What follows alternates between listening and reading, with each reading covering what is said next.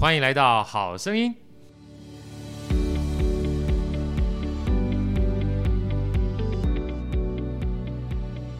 大家好，我是好趣的好哥，欢迎来到好声音。除了好哥之外呢，有我们美丽、优雅、大方、可爱的女主持人 Elsa，Elsa 跟大家问好。大家好，我是 Elsa。啊，还有我们今天因为麦克风不够啊，正在忙着做我们导播的帅气的 Andy，Andy 跟大家问声好，好，我帮 Andy 问好了哈，他已经打招呼了哈。我们今天还有一位。呃，有朋自远方来，虽然不会很远，但是我们特地把他邀请来，跟我们今天特别来宾一起尬聊，一起开心分享的 Noreen 老师。Hello，大家好，我是 Noreen。啊，那今天这位老师呢，事实上我们已经仰慕已久，是好哥的偶像，偶像非常非常久了啊。如果早点遇到他的话，我小时候成绩应该就会更好。让我们最热烈的掌声欢迎赵胤丞胤丞老师。好，谢谢好哥。我们今天这个缘分哈，起源于老师最近出了一本超级畅销书，叫。我我慢慢念一下，叫小学生高效学习的原子习惯啊，重要的事情要讲三次。小学生高效学习的原子习惯啊，其中里面牵扯到三段话。第一个是小学生啊，所以今天呃所有的父母亲啊，熊谁听他过来哈，小学生，假设有小学生很重要，正要迈入小学很重要啊。第二个叫高效学习，第三个呢原子习惯。我想。这本书啊，其实呃，好哥看了大概两三遍左右，呃，过程当中呢，大家每次看的过程都点头称是哈，然后后来又看了这个呃，应成老师其他的书，然后再看看老师的背景，就知道 学习啊，心态很重要，嗯，方法很重要。然后像老师长那么帅也 也很重要。老师呢是台大心理系毕业，对不对？嗯。后来心理系毕业之后去霍特国际商学院念 MBA，嗯。然后回来之后又钻研各种不同的学习方法，包括心智图法啦。然后后来我记得你还呃有一段时间，我不能讲就是很夸张，但几乎是每天在写书评啦，对不对哈？拼了命在写书评哈。简单讲是 push 自己拼了命在读书，嗯，在读书过程在整理。连刚才在跟我讲话的过程当中聊天，还不小心拿出这个东西来做笔记，害我压力好大。老师，能不能跟我们分享一下，好不好？就是，呃，在你整个学习的过程当中，哈，你是怎么看待学习这件事情的，好不好？好，那其实我之前的学习的状态也是跟大家一样，就是就是努力的念书，对。可是我还发觉一件事，就是呃，考上大学的那个瞬间，忽然觉得不想继续学习下去。你也你也有这个有有有情况过啊？有，而且就是那时候刚好考试，我记得印象非常深刻。我大学联考第一天，我就很紧张，然后肚子痛。大学考第一天，对，然后我八点十分要进考场，结果呢，我七点五十分想说我去上个洗手间，对，我就把准考证交给长辈保管，对，我就上洗手间。就我出来之后，长辈不见了。对，长辈不见了，真的，哇天哪，找不到长辈，就吓死了，你知道吗？就八那时候八点三分，对，然后就觉得完蛋了，那我等下怎么考试啊？然后就这边找了一下子，大概两三分钟之后，我找到长辈，因为人太多了，就被挤到旁边去。对，那后来就拿到准考证，可是脑中一片空白，空白。对，就第一科考物理，就那时候。第二大题原来都有复选题，对，就我们那一届刚好改制变成第二大题全部变单选题，但你填了很多，对，我填了很多答案，所以就从原来平常大概七十几分、八十几分，那一科我印象深刻到底就是我联考的物理周考十九点二五分，哇，所以就跟医学院无缘了嘛，对对对，哇，这真是太大的一个 shock 了哈，对，哇，后来就觉得，哎、欸，那这件事情怎么办？那从八岁或九岁就想要哇，就努力要往那个医学院的地方前进。可是到时候考完之后，发现哎、欸，这件事情就就不见了。对，就是没考上医学院。对，就是要八九十分，考上十九分。对，物理嘛，对不对？对，然后就不小心上了台大心理系。嗯，就刚好其他的科目都有正常发挥。Noreen 跟 Elsa 有听到这一段吗？就是有一科本来考七八十分的，然后不小心考砸了，考到十九分，然后啊，其他科哈。啊，不小心哦，就就让你落到了台大心理系，是不是？对，他就想说，那你要你要不要从这个门走出去？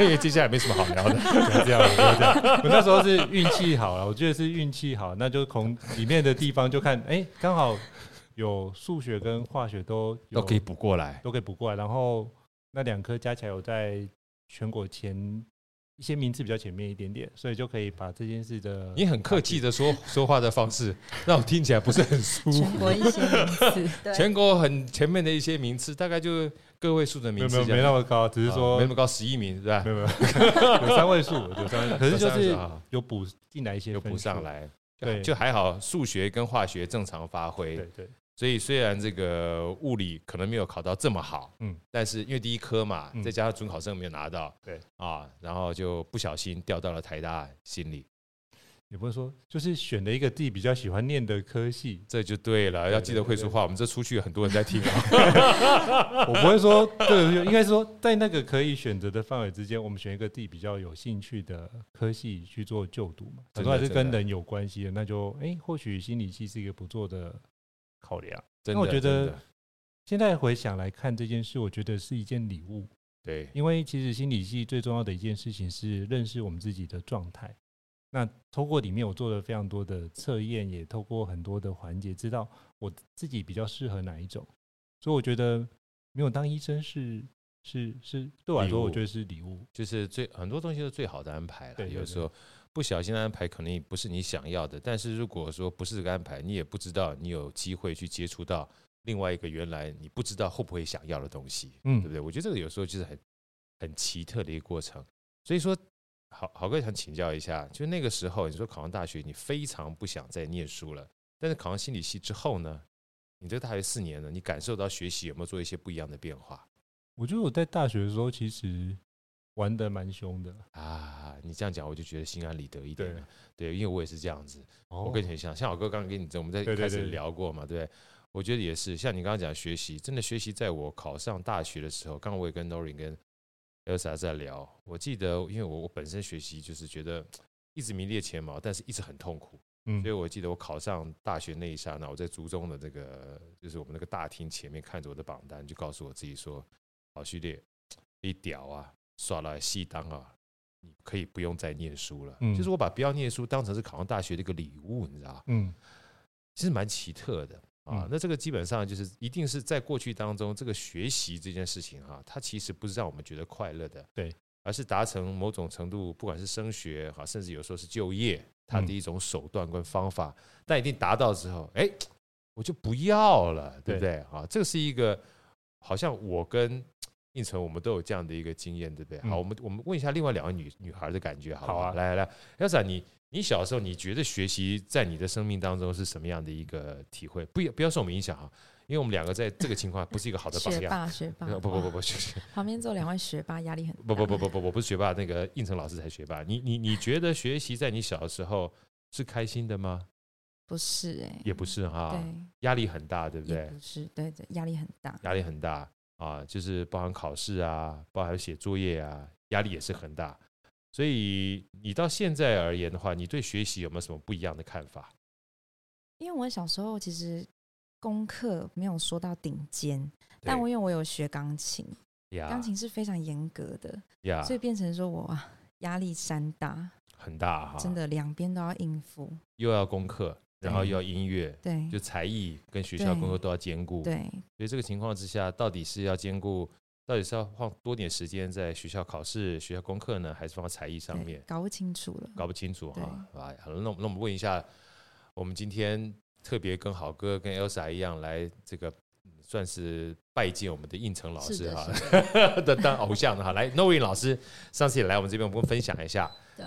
我觉得我自己在念书过程中也是压力非常的大呀。Yeah. 嗯，那以前我是我也是很追求名次的人，是吗？对，对对，我觉得就是呃，可能在读书上面稍微哎，你觉得呃，能够比也不能算有所收，也不能算有所成，但是就是说，哎，我比较能够掌握到读书技巧的人，他可能哎读起书来还呃还不错，但是。后面就会开始想要追求，就是更好的表现。那这样子的表现，其实有时候也不见得是别人给你的压力，说你自己会给自己很大的压力。真的。对，然后所以就变会变成说，学习这件事情，你就会嗯，会把它跟压力挂钩，好像我没有吃得苦中苦，我就没有办法成为人上人。对，就有一点这种状态，所以就学习这件事情，好像就真的不是这么的愉悦。我觉得会这个样子。对。所以你看我们在座的四位哈，就是都有这样的一个感受啊，这是一个非常呃一致，但是也可以说是一个圈子的感受。就像刚刚 Noreen 说的，还有包含这 L 讲，就是我们会常常把学习跟痛苦或压力这种负面的名词绑在一块儿哈，所以这也就是为什么。我看老师这一本哈，因为虽然老师是畅销作家，一开始的时候我看说，嗯，这应该是一个工具书，嗯啊，或者是武器书啊。我们讲说武器跟工具，某种程度它就嗯，就是拿来拆解的啊。然后基本上就是嗯，不管是兵来将挡，水来土掩，都是应该非常明确的哈。但是我看完这本书，其实我非常喜欢，我是非常喜欢，因为它其实四大块啊，第二块、第三块、第四块呢，比较着重在策略。啊，方法跟怎么样去精进，但第一块我觉得特别重要啊。他说所有的学习哈，首先最关键的不是说要知道哪些策略、哪些方法跟一些精进的细节，而建立一个最好的心态。嗯，啊，因为我觉得心态对了，很多的武器你会随心所欲，但心态如果错了，再好的武器在你手上啊，搞不好也会乱用。所以，我们老师，我们再多聊聊，好像我们刚才都有这样的一个。就是不是说很好，在成长过程当中的学习心态。那我们能不能请你从一开始，就是说，假设我们今天有个高效学习啊这件事情，要怎么样建立一个比较好的心态？又或者是说，您觉得真正好的心态大概是什么样子？我们聊聊看好不好？嗯，我觉得这郝哥这个问题很重要。对，那我觉得其实，我觉得一个好的心态在于，包含像学才艺，Elsa。学才艺的部分，其实学才艺会觉得压力很大，对。但是，可是刚开始我们会学那个才艺，也是因为我们觉得这个很有趣，对，有趣你才会开始想要接触，然后可能也有天赋在里面，你就觉得你做起来比别人稍微容易一些些，那就真的是天生的。那透过一些方式，我们可以让自己引导到一个程度。可是你会发觉，哎，当我们开始，比如说像我以前练毛笔字，就会就第一次。去比赛，哎，就不小心得了一个小奖。那老师们就觉得，哎，这件事应该有天赋。你会不会太容易不小心了？以后要稍微小心一点，好吧？好，小心一点，小心一点哈。因为我住乡下，比较比较人比较少一点点，所以就是比较容易不小心。那你到哪里都变乡下，只要你在的地方都变乡下，都不小心会变成全全国前几名，然后变乡下。哎呀，以后你在你身边，我基本上要小心一点。好，继续继续。就是我们刚才只会这样，那开始又去比赛，会有一些要求嘛？对。那大家就会去针对哪些细节要去修正。那那时候在细节修正，就会觉得是一件非常痛苦的事。对。可是我觉得，如果在那时候我们可以看到，到底我们多想要达到这个目标的那个结果，我觉得那想象那个画面，是不是那个是不是我们真的想要得到的？对。如果那件事我们是真的很想得到，你就会觉得现在的。经历的一些辛苦会是过程，那你就知道这个历程是一定要经过，那就会比较能够耐得性子下来做这件事。对，那我还发觉，就是我跟几个朋友在聊到，就是呃，为什么现在我们做很多事情的耐受力会比有些没有学才艺的好，是在于我们从小已经经历过这样的历程，所以我们知道说那个历程是一定要走过的。对，那走过你才会看到后面那个好的成果，就变成是我们比较能够去从后面的成果反推回来，以终为始看我们现在的历程在哪个地方，然后只要再坚持一段时间，怎么做可以把这件事的黑暗隧道给克服，就会看到后面的曙光。呀呀，比较容易用这个角度来看待这个事情，所以你就觉得哎。欸那我就相对比较不会放弃，能不能多坚持一下下？对，我觉得这样的多坚持一下下的这样的概念，就是可以让我们可以持续的去进步。反正现在做的情况，哎，有一些改善，我可不可以从六十分到七十分，七十分再慢慢调整到八十分？那就慢慢的优化过去这件事情。那多一点，如果天赋不好的话，那要多一点努力嘛，多点时间，多点尝试嘛，对不对？那我就之前看过那个篮球巨星，就是已故篮球巨星 Kobe Bryant 的一段访谈。一般大家都是九点到十一点开始练球，然后下午休息，然后可能是三点到五点去练，一天练两个 session。他不是，他是每天早上四点起来练球。对啊，洛杉矶的四点只有他看得到，对，看得到。然后五点就开始练，练到七点，然后回去十一点再练到一点。反正一天练四个 session。他说他的天赋不好，就用努力把这件事补，然后练了六年。没有人赢得过他。哎，你看这种天才说自己天赋不好，你知道人生最可怕的是什么事情吗？就是人家比你优秀，比你聪明，比你天才，比你努力，对对不对？对，气死人呢哈！啊，算了，不比了，不比了。我们看，我们周遭很多这种很厉害的，对，对啊，像今天来的邀请这个来宾也是这样的人，好讨厌啊！这么优秀，这么天才，这么厉害，这么学霸，还这么努力，还在我面前聊天，还写笔记，真的，真的第一次看到哎，是不是？哎，其实我觉得老师你刚刚讲的以终为始这个概念哈。呃，我自己有很大的感触。像以前，就是说，我们讲失败为成功之母哈。后来我的解读跟你刚刚讲的有点像，就是其实你其实不是失败，你基本上暂时停止成功嘛。但因为你经历过了，你知道说，你只要经历过这个经历，你就会成功。对。所以像我女儿啊，老大很有趣。老大那时候呢，不管说嗯跳国标舞跳一跳之后没有进入决赛啊，后来是她就合唱团，然后 audition 过两三年两才进入这个嗯他们学校最好的这个团队。然后后来去当那个故宫导览员，然后第一年被刷掉，后来第二年又进去，然后后来他到大学去这个参加他们舞蹈团，然后也是 audition，就是被刷掉之后，第二年又进去，然后变社长。所以后来他妹妹很有趣，他妹妹后来去参加那个就各种不同的 audition，只要失败了，他就开始讲啊，没问题了，你再多试试就会上，像我一样，你看，反正我只要失败几次我就会上。嗯，哎，其实这个概念很有趣啊，嗯，就他真的把失败当成成功之母哈。我后来开玩笑讲，一定要常失败，对，你一定要常常有被跌倒的经验，才知道爬起来就没事儿了。嗯，啊，那你多试试就 OK 了。嗯，所以我觉得像老师今天用四个字更更更精准，就是以终为始哈，这个概念很好。可以终为始也是种体验嘛，如果你没有做过的话，你也不知道。嗯，所以反正就是做就对了。嗯，啊，那其中老师我觉得在里面我，我我我我蛮喜欢的一个就是成长心态跟定型心态哈。我觉得在这个心态里面也是非常重要的，跟我们大家分享一下好不好？好，就是其实这是一本书叫做《心态制胜》的这本书，那是 Dr. Drake 他在十几年前提出的概念。他说人基本上有两种心态，一个就是定型心态，叫 Fixed Mindset。对，他说你做什么事情的努力都没有用，因为一切天注定呀。对，那你就觉得天注定，那就是命中注定该如此，我做的努力就不会有任何改变，那就不会努力。对对对。那另外一种是。我就守住我目前成功就好。那另外一种就是成长心态，就是 growth mindset。他就是觉得，哎、欸，那你用不一样的方法做很多事情，可以逐渐的精进。那你有没有考虑练习，多多的练习，把这件事情做得更好？对，你就可以尝试一些新的做法，做做看。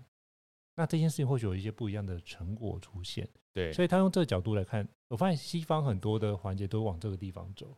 呀，对，是比如说像之前的什么爱迪生啊，哇，用了一万种的。材料材料对，对，然后说你是不是基本上这么可怜，试了这么多次？他不会啊，我知道这么多种东西不可以当电灯泡的灯丝啊。你看这个人多正派，不多多正面，不是多正正不正派，我不知道。最起码故事你就觉得，哎，他们的思考逻辑往那个地方去。就像我那我最近都在看一些有关思维方面的书，就发觉这东西方的思维模式很不一样呀。那东方的部分通常会看到的是，比如说一杯水。那你没有装满，我们看到的是为什么你没装满？对，可西方会看，就是哎、欸，你有半杯，就是从你有的地方看起啊。这本书里面有一个特别叫加法跟减法的概念，老师跟我们分享，因为我觉得这个东西真的是很重要。因为像以前不要讲其他，像我们自己家也好，从小长，哎，考九十八分啊，你理论上应该是要回去想要得到称赞的，对不对？对来，Nori，很多家长不是这样看，对不对？因为我真的有听过，就是。呃，一模一样的案例是，就是我的同事，他的小孩拿了一张考卷回去，然后考了九十八分，真的九十八分，真的是也是刚好九十八分。然后呢，他就拿着那张考卷跟他儿子说：“你看，你这一题其实不应该错，你你就这个你以后要注意一点。”然后他儿子就说：“妈妈，我已经考了九十八分，你怎么不称赞我？”对，然后他就觉得。小孩子顶什么嘴？这样子，就是他会觉得说，你就是这一题本来就不应该错啊。可是他的儿子就会觉得说，我已经很努力了，可是妈妈你怎么没有看到这一块？对，就没看到他努力这一块。真的，真的。但是看到他没有完美的那一块，对，对不对？因为九十八差两分就完美了。Elsa，你有这样的经验过吗？我觉得大家都小时候或多或少都有这样的经验，是不是哈？你为什么不看到？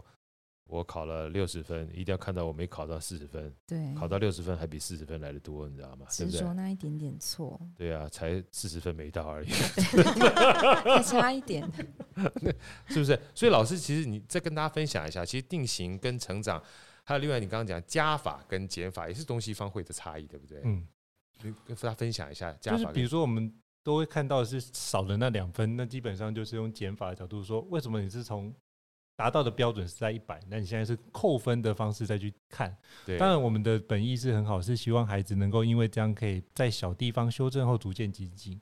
可在孩子来看，你会觉得 怎么那么的 picky，那么的挑剔？我已经做的这么好，你要再挑剔，你会觉得这件事情 我已经尽全力了，你怎么都没看我的尽全力？对，没有没有激励的，没有激励的感觉。对，那就算考一百分，你就觉得这件事也不为自己考的。就只是说哦，我终于可以不要被被念了，被念，哎，就不要说你有哪个地方没有出，没有没有细心，对，然后没有注意到，对不对？只是为了规避，规避而不是一种 incentive，对，或者是我可以因为这样拿到什么礼物，好，那这拿到礼物这件事情就解决了，那就开始往下一个地方迈进呀。可是如果你是用加法的部分，是在于，我就印象一个非常深刻，是我在波士顿念研究所嘛，那我就遇到那个，比如说哈佛。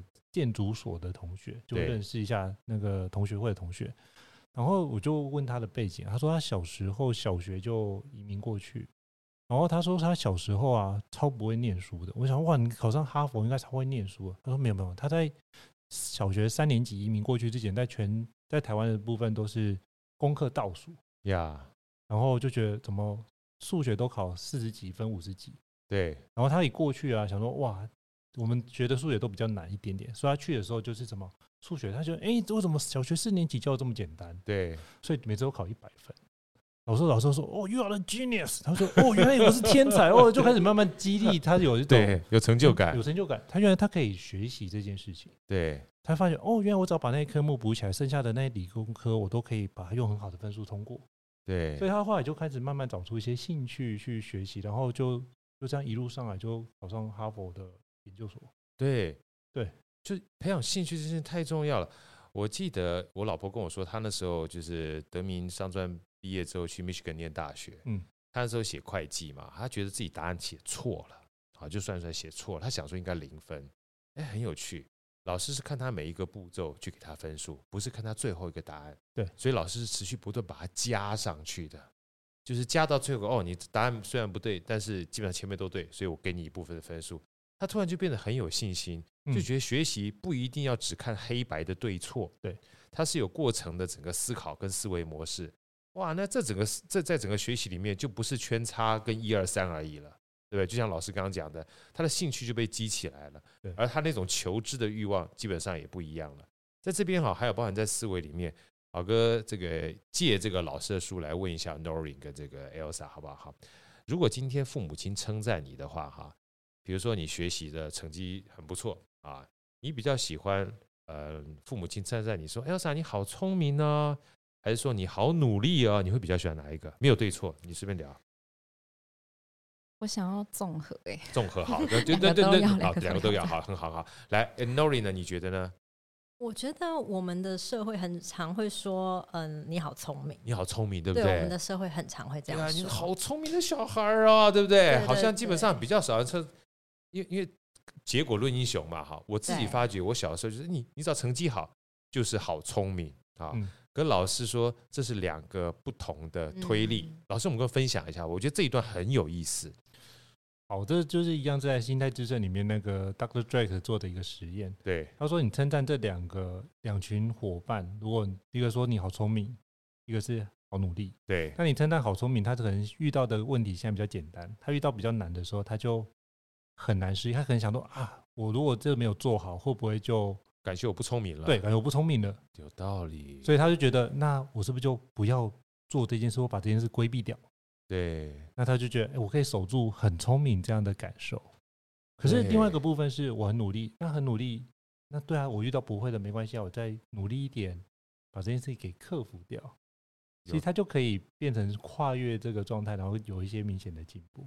真的，对，像我玩现在木玩，有没有像我玩那个数独啊？嗯，我就觉得我自己很努力，因为每次都玩最难的那一块，都破。我对，因为简单破关没有意思，对，那我就不是很在乎别人说我聪不聪明，嗯，因为每次破关破关的过程当中，就觉得嗯，有那种破了难关的成就感。它底层就是一种努力的概念，对不对？而不是说你真的聪不聪明，要不然聪明的话，你要维持那个聪明的话，我分数一直都是。找那个最简单的破关就好了，他也进步不了，嗯，对不对啊？所以我觉得这个东西包含成长啦、跟定型啦，还有就是这种称赞呐，还有包含我们刚刚加法跟减法，其实都是一个心态上面很重要的关键。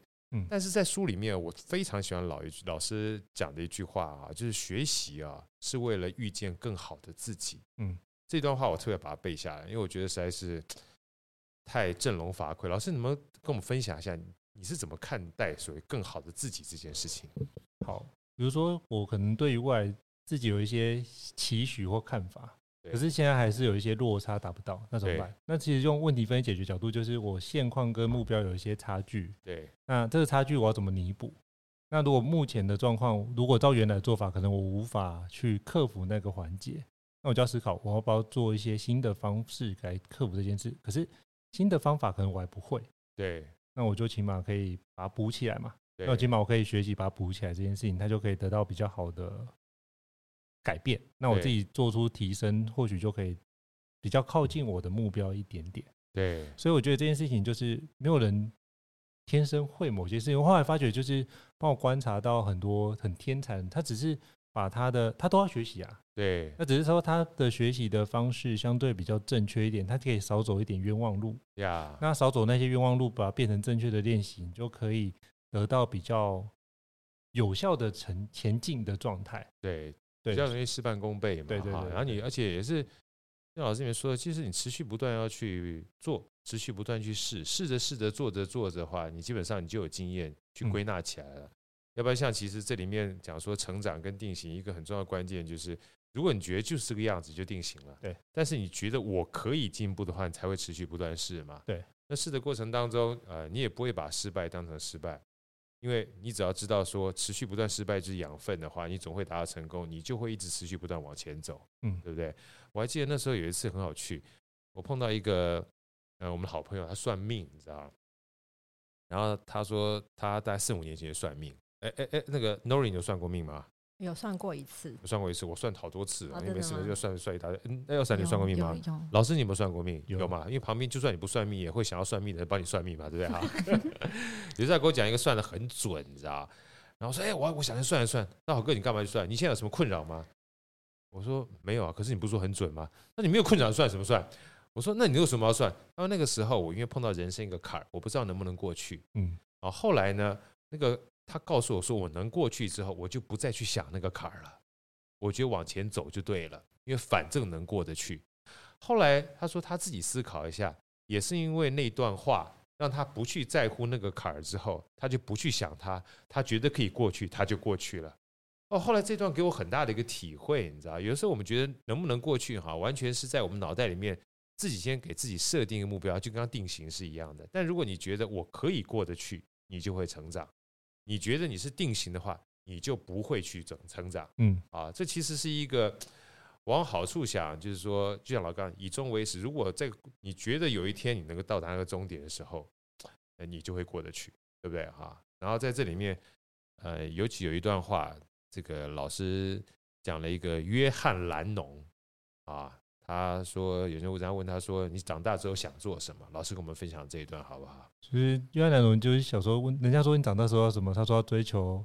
快乐，对，他说你，然后那追求方向目标不对啊。他说你不了解这个整个生命的历程，其实这才是最终的目的啊。对对，得到一个比较快乐幸福的人生，才是这个来人生一遭的一个区块，真的的目的，对不对？就跟学习一样，学习的本质是遇见更好的自己嘛，哈。他不是说只是为了考试，嗯，升学、求学，呃，这个求职，然后生小孩嘛，所以。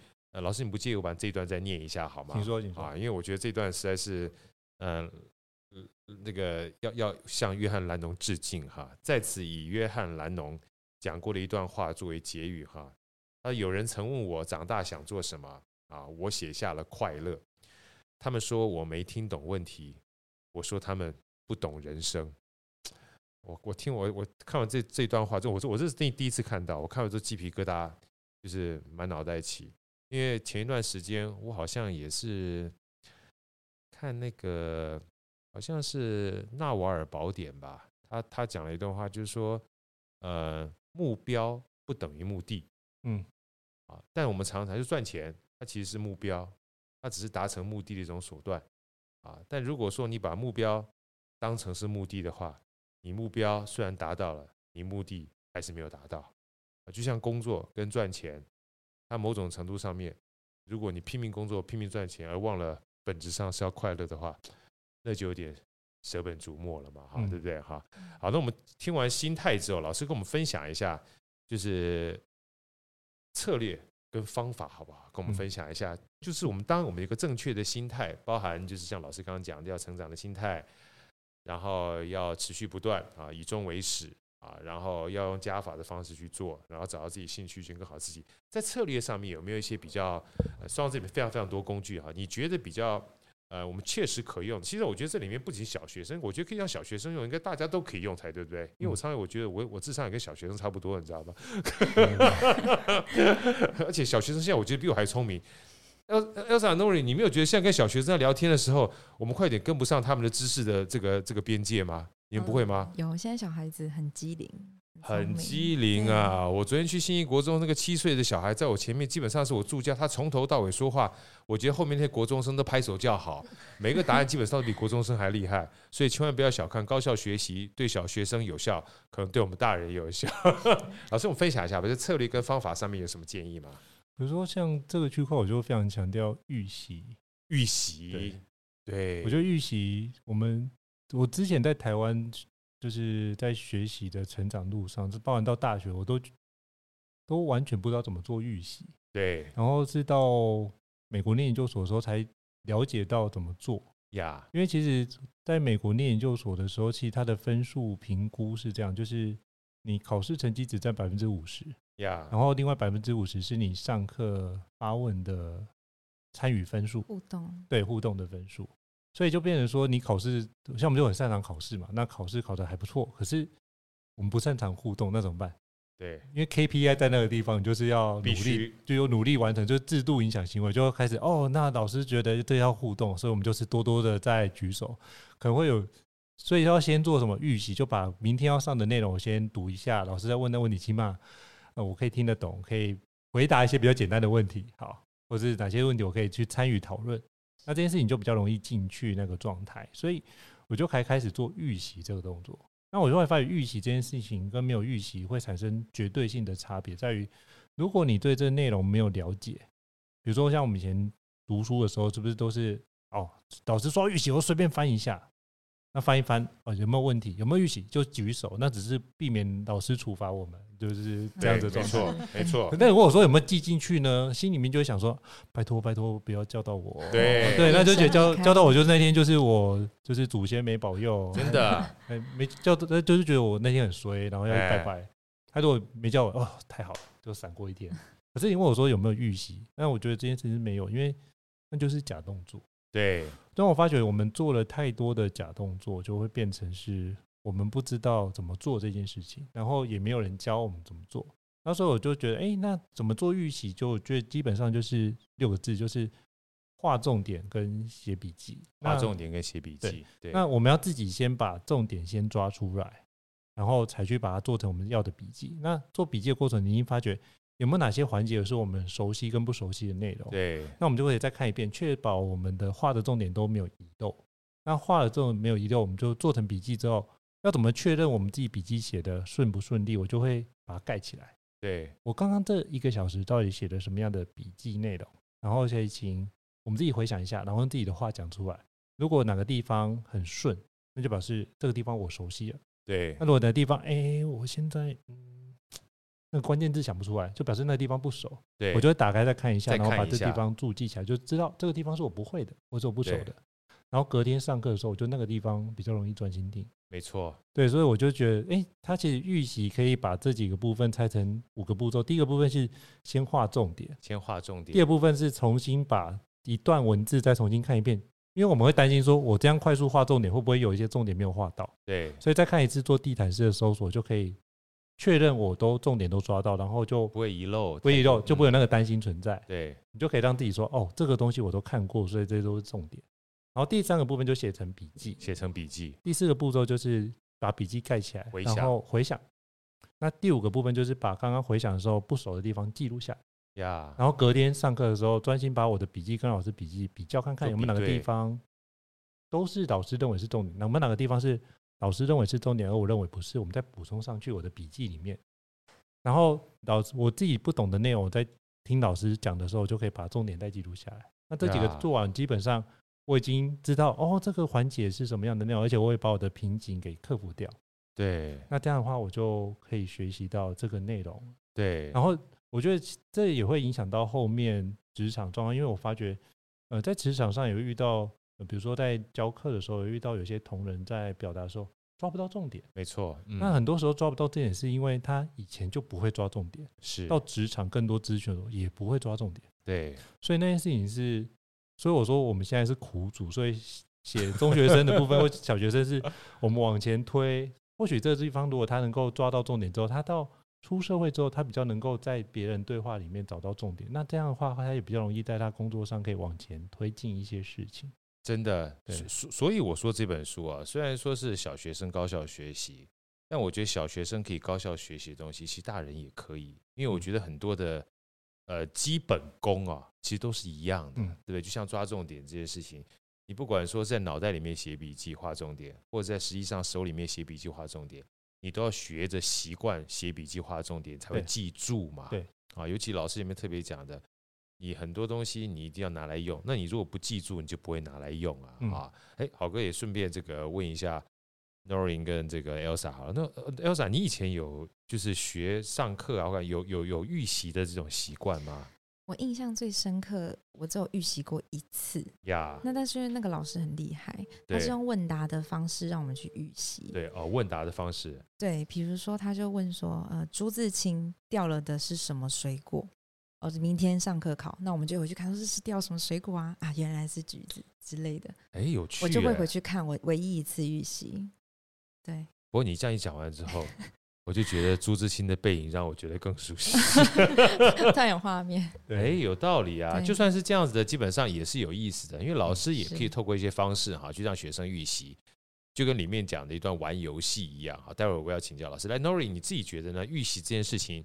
在你教学或者是学生他们自己在学习上面，有没有很很值得跟大家分享的经验？嗯，我其实最近也刚好有跟我一个学生有聊到这个部分，那他其实是高中生，对，然后他最近还跟我聊说，就是他以前国中就是数学都是倒数的，呀，然后可是他后来上了高中，竟然可以考全班第一名。我说这个过程实在太有趣了，你赶快跟我分享。对，然后他就说他做了这件事情就是预习，对，他说因为以前他都是上课的时候听老师讲，那其实很多时候，如嗯老师讲的东西，你如果在上课的时候听不懂，就很很容易就过去了。没错，对。然后他说，国中的时候他又很害羞，他就是不好意思去问老师。对，所以他就会让这个东西就过去了。Yeah. 他说，后来上了高中以后呢，他就觉得说，哎，那我能不能够试试看不同的方法？所以他就用了一个方法，就是他先在上课之前，他先预习了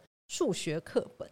他说很多人不看数学课本的，对，可他把数学课本拿来，然后他因为数学课本里面会有很多的呃文字，然后去讲说这个原理原则是怎么样，他就从这种很基本的部分去看，然后就哦，他了就是了解大概是怎么样，可有些部分不清楚，他就把它做笔记，然后上课的时候就仔细听老师讲那一块，然后他说他其实呃数学就开始慢慢慢慢有所成长，他说其实也不是马上的突飞猛进，他可能一下从呃五十分。开始六十分，开始慢慢，哎，他竟然有一次考了一百分，而那一次的全校平均是四十分，蛮突飞猛进，很突飞猛进，就大概一个学期的时间，他就觉得怎么会差别这么大？对就只是他有多做了预习这件事情。对，对，他说其实当然后面呃练习数学题目啊这件事情他还是有做，可是相较于以前，他就只是多做预习，然后在上课的时候比较听得懂老师在说什么。就只是差别这样，所以我觉得就呼应刚刚老师所讲的，就是其实你在预习的时候，你是可以先去抓出你不懂的地方，那你上课的时候就可以针对这个地方去听懂，那其实是非常非常有效率的一个方法，非常有效率。嗯、我我我必须要呼应老师这一段。我记得我真正，我记得是国中、高中开始有做预习这个动作，但最明显的话，其实是在高中的时候，甚至化学有一段时间非常非常难。那后来我又听到很多人在讲说，就是呃学。就是学习的过程当中哈，你如果你要学的比较快的话，最好具备一些前沿知识，嗯，就前面的前，沿岸的沿嘛。那其实预习这件事情啊，就是一个让你具备一点前沿知识，要不然就像刚才 Noreen 讲，老师他又不是一个有教无类哈，一下子可以针对下面三四十个每一个人都听的节奏或听的，要叫做专业哈，去一个讲，我不是家教，你知道吗？他讲完就过去了。所以说，如果你要你要以老师这种步调的话，只能我们去配合老师，不能老师配合你。所以最好的方式就是让自己能够有预习。预习的过程当中，就像刚刚老师讲的，你要在基本上写笔记，要画重点。然后当你写笔记、画重点完毕之后，就像老师刚刚说，诶，不仅你在学校里面会养成抓到重点的这样的一个技术跟技巧，到工作职场上更重要哦。有时候你抓不到重点，人家都不知道你说什么，你知道。所以，包含在讲的过程当中，你也要知道怎么样去把它就是提纲挈领的哈，把重点让这些乐听人能够知道。其实这也是老师的一个技巧。那老师做不到，那学生就做到。他基本上是互相的。所以预习这件事情真的非常非常的关键。所以在这边也特别提醒这个，不管是在职人也好，或是学生也好，或者是我觉得父母亲也也可以啊。有时候回去的话，不要问说这个小朋友到底学了什么，让他试着去提纲挈领，给你做点反馈。让他学习这种所谓预习的这种习惯啊，那等他真到学校去的时候，他就比较可以事半功倍嘛。好，我觉得这个老师讲的太太太棒了。这个回去之后一定好好再跟我老不是老婆说错了，我女儿找死再再说。老师还没有其他，我们可以再从这边再多多多多学到的一些东西。我觉得这是预习可以做的环节嘛。那接下来就是呃，通常预习做完之后，看我们预习第一。上课前一定会先读，对，然后上课你可能把你的内容再跟其他老师的笔记做一些比较，你就比较专心听里面内容。然后如果可以的话，你可以比如说下课可以问老师哪个地方不懂，把它追问清楚，然后当天晚上就可以把它念完。对，就可以比如说两两天之内把同一个科目的内容可以念四次，好几，遍，对不对？就重复了。对对对对，因为重复这件事情是很重要，因为大脑是一个非常容易遗忘的器官。真的，我连看到一个里面一个曲线图，我都吓坏了，对，对不对？对，它这这一条曲线图就是那个艾宾浩斯，对，艾宾浩斯的是曲线图。对，那他这条曲线做一百多年以来，就发现哎，都是这样子，所以它不太改变。所以我们只能透过我们把每个动作做确实，然后做确实之后，你的记忆比较能够从短期记忆变到长期记忆。变到长期记忆。第二个部分就是我们让那个频率能够比较密集一点点，密集一点点，它就比较能够让我们记得比较。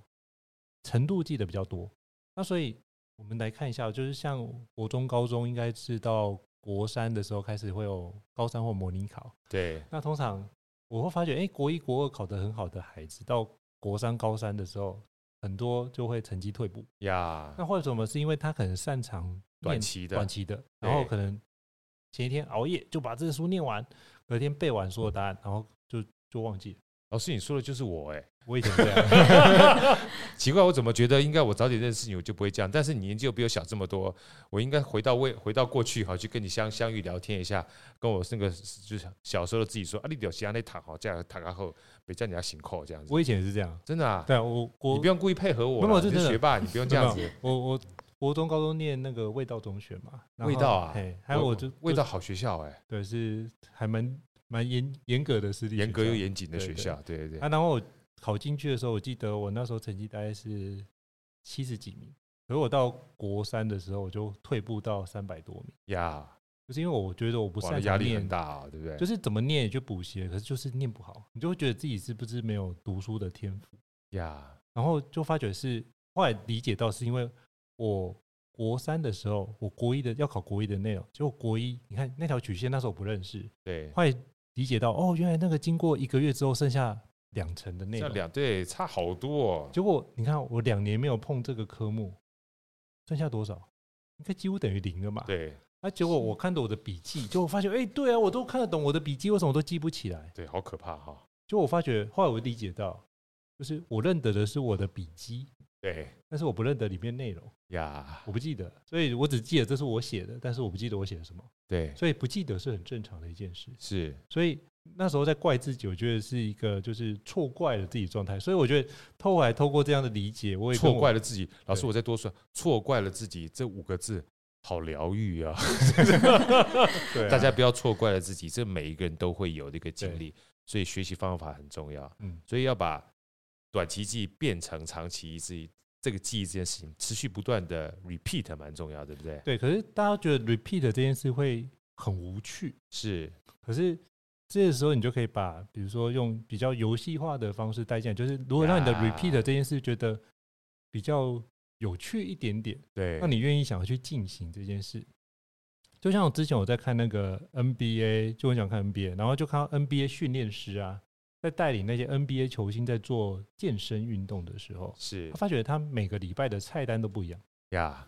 如果你每个礼拜一样，他觉得哎，怎么就 again 乏味？对，会乏味。对，那他每个礼拜都会做一些调整，一些调整，一些调整。他觉得哎，这件事情好像跟上次不一样。我们这次有进阶哦，哦，因为你上次做的那个地方那个强化之后，我们现在要来锻炼另外一个肌群。对，他觉得哎，我好像上个礼拜有做到。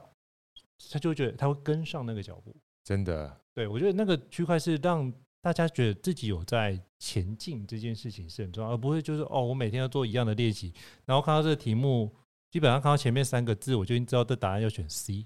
对，那就没有什么意义，那就变 AI 了。对对对，就是变成是你是背题目，可是缺乏兴趣了。对，然后只是做速度测验，可是做完之后你题目一改，你还是不会。对。那这件事情就没有达到效果，所以它就等于是透过不断的一些变化方式，让你觉得这件事不乏味，然后愿意做这样的动作。那你只要做这个动作，你就知道那个记忆程度就会回到一个比较好好的水平。那只是透过不同的方式帮助你去克服掉这样的乏味程度，让你不想做的那个多一点动力去做这件事情。呀呀呀！我觉得这蛮重要的，真的有点变化，这件事情还蛮重要的。对。啊，除了这个之外，老师里面还提到一个两分钟的这个原则哈，我觉得这东西也非常非常关键。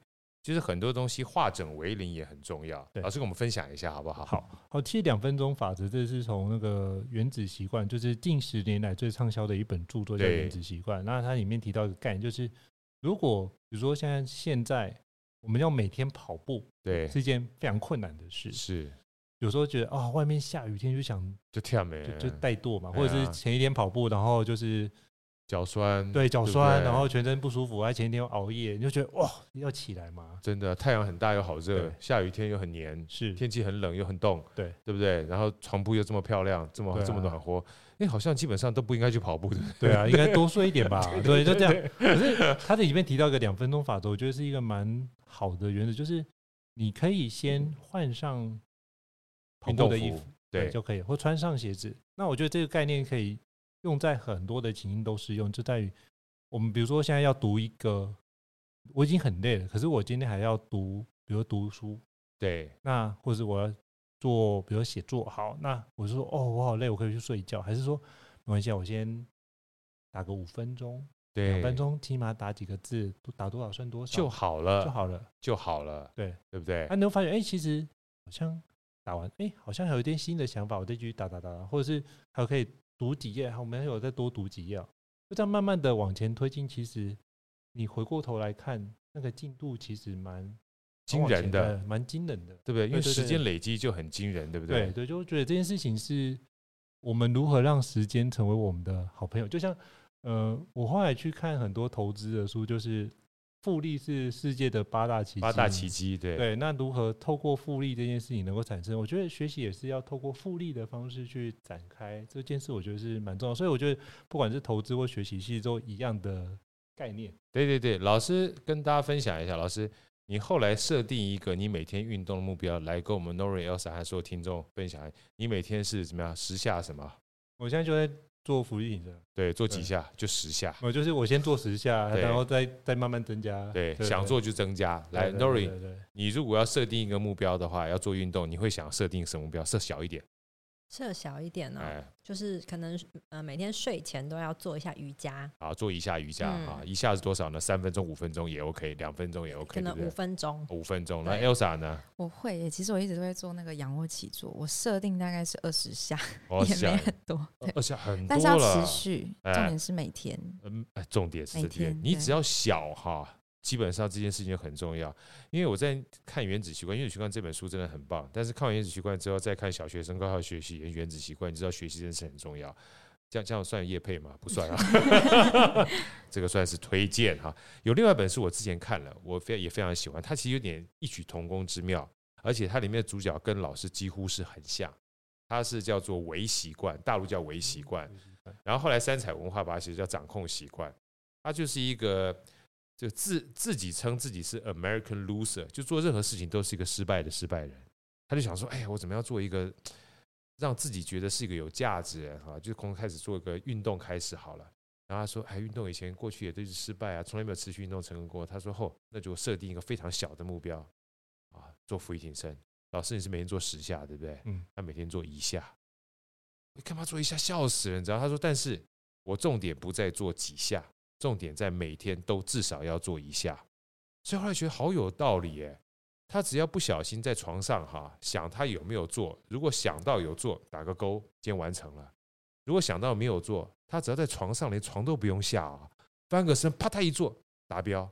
如果做两下的话，达标百分之两百，哇！人生 人生 突然变得就很美好呢，哈！所以大家不要求多，就像老师讲，两分钟。像我那时候跟我老婆讲也是一样，我说有时候运动你不要一下运动一个小时，五分钟也可以。就像老师讲，两分钟也可以，你就可以把这个运动这件事情哈。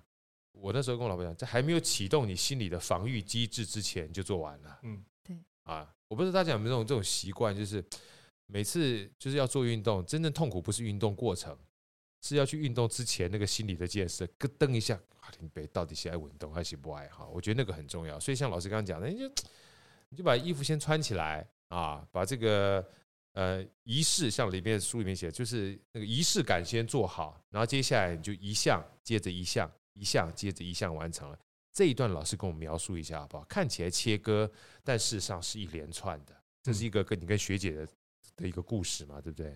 对，就是我会发觉，就是这件事情，我看到如果把那个结构可以把它拆解的更清楚。对，其实我会发觉，就是你要做出一个动作，其他都是每个动作去练。比如说，举个例子，像比如我最近在带孩子学习骑脚踏车呀，那基本上已经从四轮。三轮变两轮，对，然后他两轮他就开始不平衡啊，然后他怎么办？我就先跟他说，那你可不可以先用脚先扶住，不要动，你先扶住不要动，然后用脚可以先站稳，好，这是第一步，对，一步一步来。它第二步是，你可不可以一只脚放在上面，用一只脚推？对，那如果这样也推得动，OK，好，那接下来换另外一只脚，两边都平衡都 OK 了，好，那接下来做什么？你用两只脚推，然后脚缩起来一点点，呀，能不能让自己前进？停留一秒钟、两秒钟到五秒，我就开始练习这件事。然后可以的时候，那你再把脚放上去上面，能不能开始慢慢往前踩？踩一步，踩两步。那我发觉，其实很多时候的习惯的养成，都是透过小的步骤的做到，然后慢慢往下展开。对，就像为什么我们以前写毛笔字都要开始练什么永字八法啊？但这件事情就是，我们的永字里面就代表了很多写毛笔字楷书里面基本的概念。从里面慢慢的练习，你才会把基础工作比较好的扎实。包括你一开始练很复杂的字，你可能字的那时候要考虑到字的布局，就是字单个字的布局，以及字与字之间的行气的布局，就会有不一样的影响。那你要考虑的事情就更多。可是你在那个当下，你是没有机会考虑你这一笔要怎么写，又要考虑那很难考虑那么多件事情。所以你要把你一些基础内容，能够把它变成是跟呼吸一样自然的状态。所以这就经过刻意练习的方式，把这件事锻炼好，你才能够专注的去考虑，那这个字的布局怎么写比较合适。是你刚刚讲呼吸，就让我想到《鬼灭之刃》了。呼吸，水之呼吸，真的要跟呼吸一样。嗯，所以那时候我看《鬼灭之刃》有一段，就跟老师这里面讲的是一样。当你变成像呼吸一样，尤其那段动漫特别讲说，你的呼吸不是。你注意到呼吸的时候，就是包含在睡眠的时候，那个呼吸哈，都能够变成那种所谓练功时候的呼吸的时候，你整个二十四小时都在练功了。对对，就像刚刚讲永永字八法，永字八法说一开始你的拆解完毕之后，其实是拆解每一个笔画，让你习惯那个肌肉记忆。就像有时候我们学乐器也是一样嘛，等到你习惯那个肌肉记忆的时候，你不用再去思考的时候，你才能把感情慢慢慢慢注入进去。它是一个逐渐，就跟刚才四轮。变成两轮，变三轮或变两轮，然后直接拆解的过程。所以拆解其实是一个非常重要的过程。嗯，不要一下子就是叫做贪图一下子造进啊，反而不是件好事啊。然后最后哈，其实我想问老师一个很重要的关键，因为我们讲小学生啊，小学生除了在呃学校之外，其实有一个非常重要的学习对象。嗯，我想请问一下 Elsa 跟 Nori 来考试一下，你觉得小学生啊，在他这个过程当中，其实他的学习对象除了学校老师跟同才之外，还有是谁是最重要的学习对象？Elsa 你觉得？家长。Nori 你觉得呢？就是也是一样，爸爸妈妈其实蛮重要的，是吧？嗯、对，你知道吗？这个东西非常有趣，所以老师我看到一他就是，我觉得家长有四个字很重要，说起来很简单，但是非常重要。就所有的学习啊，家长要以身作则。老师特别提，老师这一段你能不能再跟我们分享一下，好不好？我觉得这件事情也是我的觉察。我觉得。大家都不是，比如说没有小孩之前都没有当过爸妈嘛？对，然后这句话好好重点，所以我每次 听了很多，可是被恐吓了很久，然后每次哦，原来这样是爸妈好。对，像比如说可能在工作的时候在忙，比如说孩子来找我，我就会跟他说啊，等一下，爸爸跟你说等一下。对，就发觉一件事，我我闲的时候跟他说，哎，你的玩具要收一下，他就说，爸比等我一下。对，我发现哎，其实。他只是在把我们平常跟他讲的话，就觉得哎，这件事情怎么很熟悉、很耳熟？对，是我自己常讲的话呀。所以我后来就觉察到，哦，对，那他就是我们的一面镜子，我们怎么做，他基本上会复制，对，也会直接映照给我们。对，所以我们怎么方式对他，同样的方式会 回回复到我身上来。老师，你讲的比较客气，回照。就是现世报，对对，对，没错，现世报嘛，就是会回应到我怎么去对待这件事情。对，所以他用这个方式去对待其他人，那就发现哦，原来这个区块是我没做好，那我就反过来是，好，当遇到这种情况，好，马上做。对，那我说这件事情就会要我觉察到这件事情，就其实都会在我自己的身上的状态，所以我就觉得，哎，那我是不是要从这件事慢慢做调整，让他这件事情可以。比较不会在那边有拖延症的可能性存在，那这样子是不是可以让他很多事情做到？那比如说像说到做到这件事，就要花费非常多力气去跟他沟通。比如说答应他，比如说要呃做完这件事情之后，他可以做什么样的事情？是，就算再晚，还是要让他做。没错，不然的话，他会觉得你说话不算话。对，然后说啊，这么多限制，不是说让我做，可是为什么？因为时间比较晚了。那可是时间比较晚，一样可以。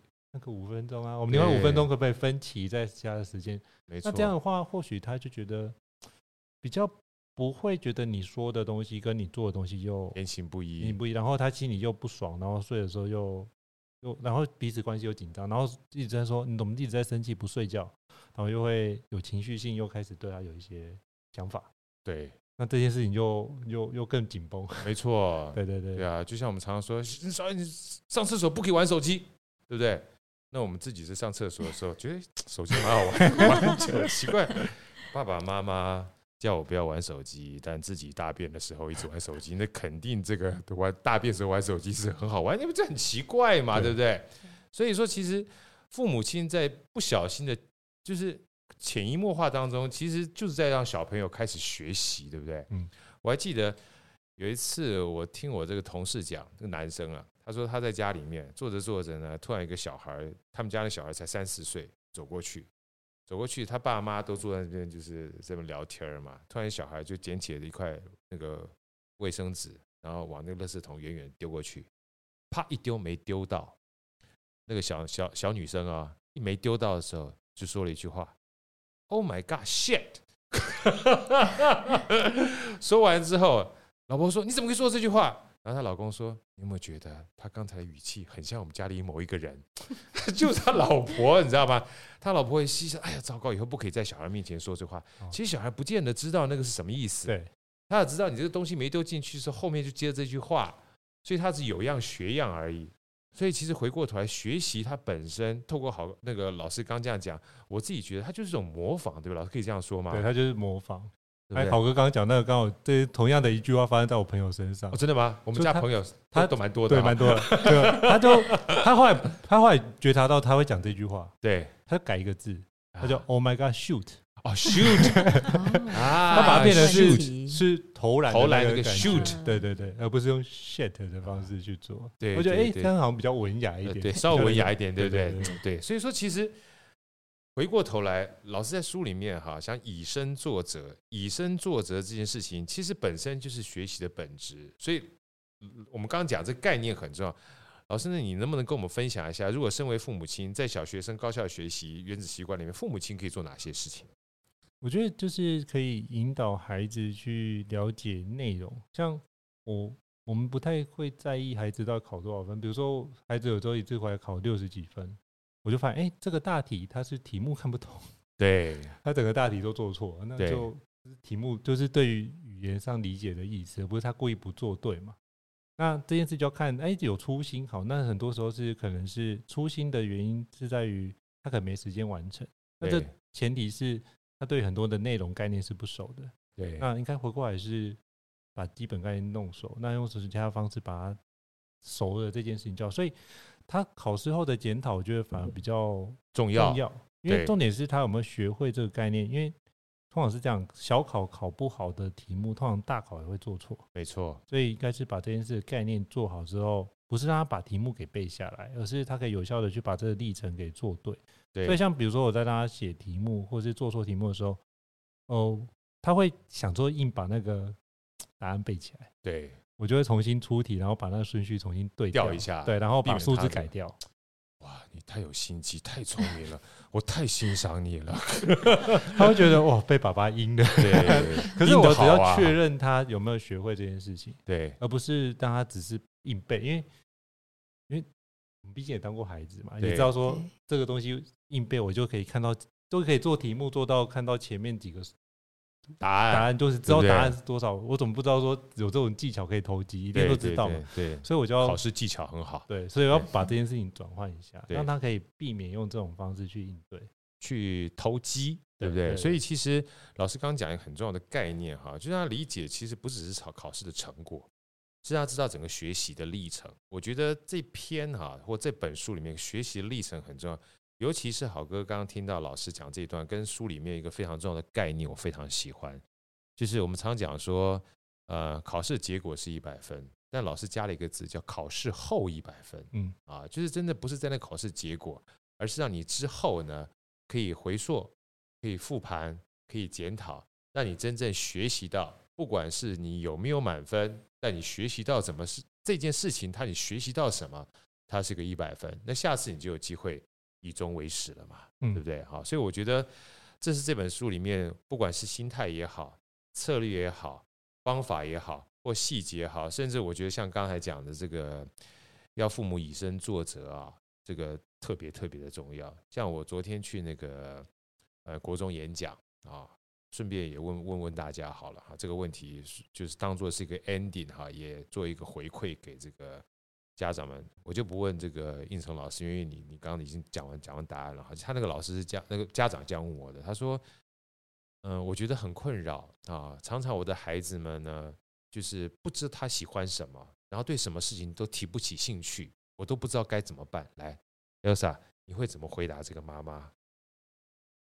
随便聊，随便讲，就是他说，哎，他说我的孩子都对什么都没有什么兴趣。小小的提示，以身作则。因为像我，我是自己就很清楚知道我自己的兴趣。对，哇，那你这个太好了。我是自己要求，但是我也没有因此而局限在那边呀。我还是多多去探索，多尝试。对，像我不只学西乐，我也有去学国乐。国乐，对，或者是运动，小时候田径队跟钢琴，对，其实冲突的。但我愿意去尝试，你自己你自己愿意尝试，对不对？然后现在你也可以直播，然后喜欢个珠宝，也会学各种不同珠宝的尝试，其实都在学习，对不对？啊，OK。那 Nori 呢？觉得比如说像这个妈妈，如果问你说，像你是老师嘛，这个妈妈问你说，老师，这个我的小孩哈，对什么东西哈，好像就提不起什么兴趣，该怎么办？你会怎么怎么建议他？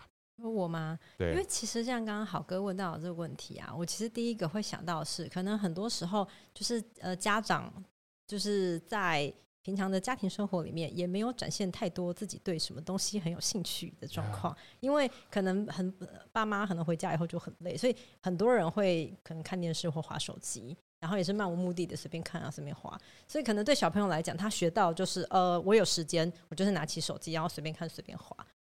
真的，我的感受就是这个样子。当这些每次我问这些爸妈的时候，我说：“哎，那请问一下，你平常玩什么东西啊？我忙得跟鬼一样，我还有时间什么忙玩什么东西？很有道理。像我很多这个就是好多好好朋友，像我学国标舞嘛，国标舞的话，那个老师他们夫妻俩都是黑池的呃前十名，非常非常厉害。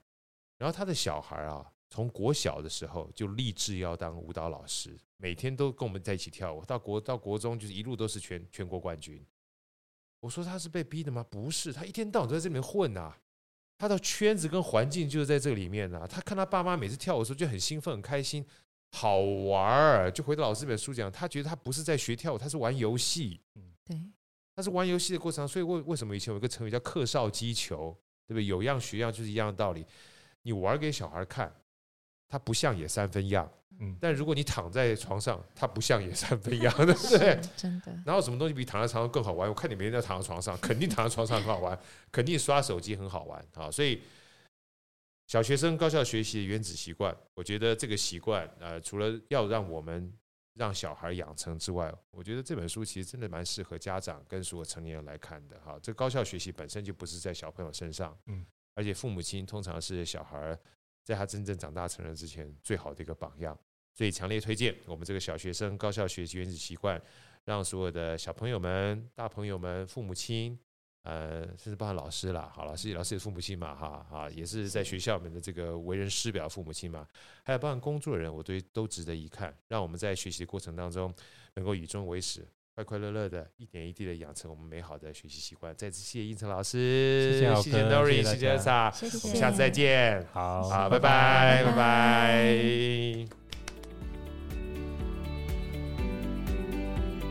好声音，我们下一集再见。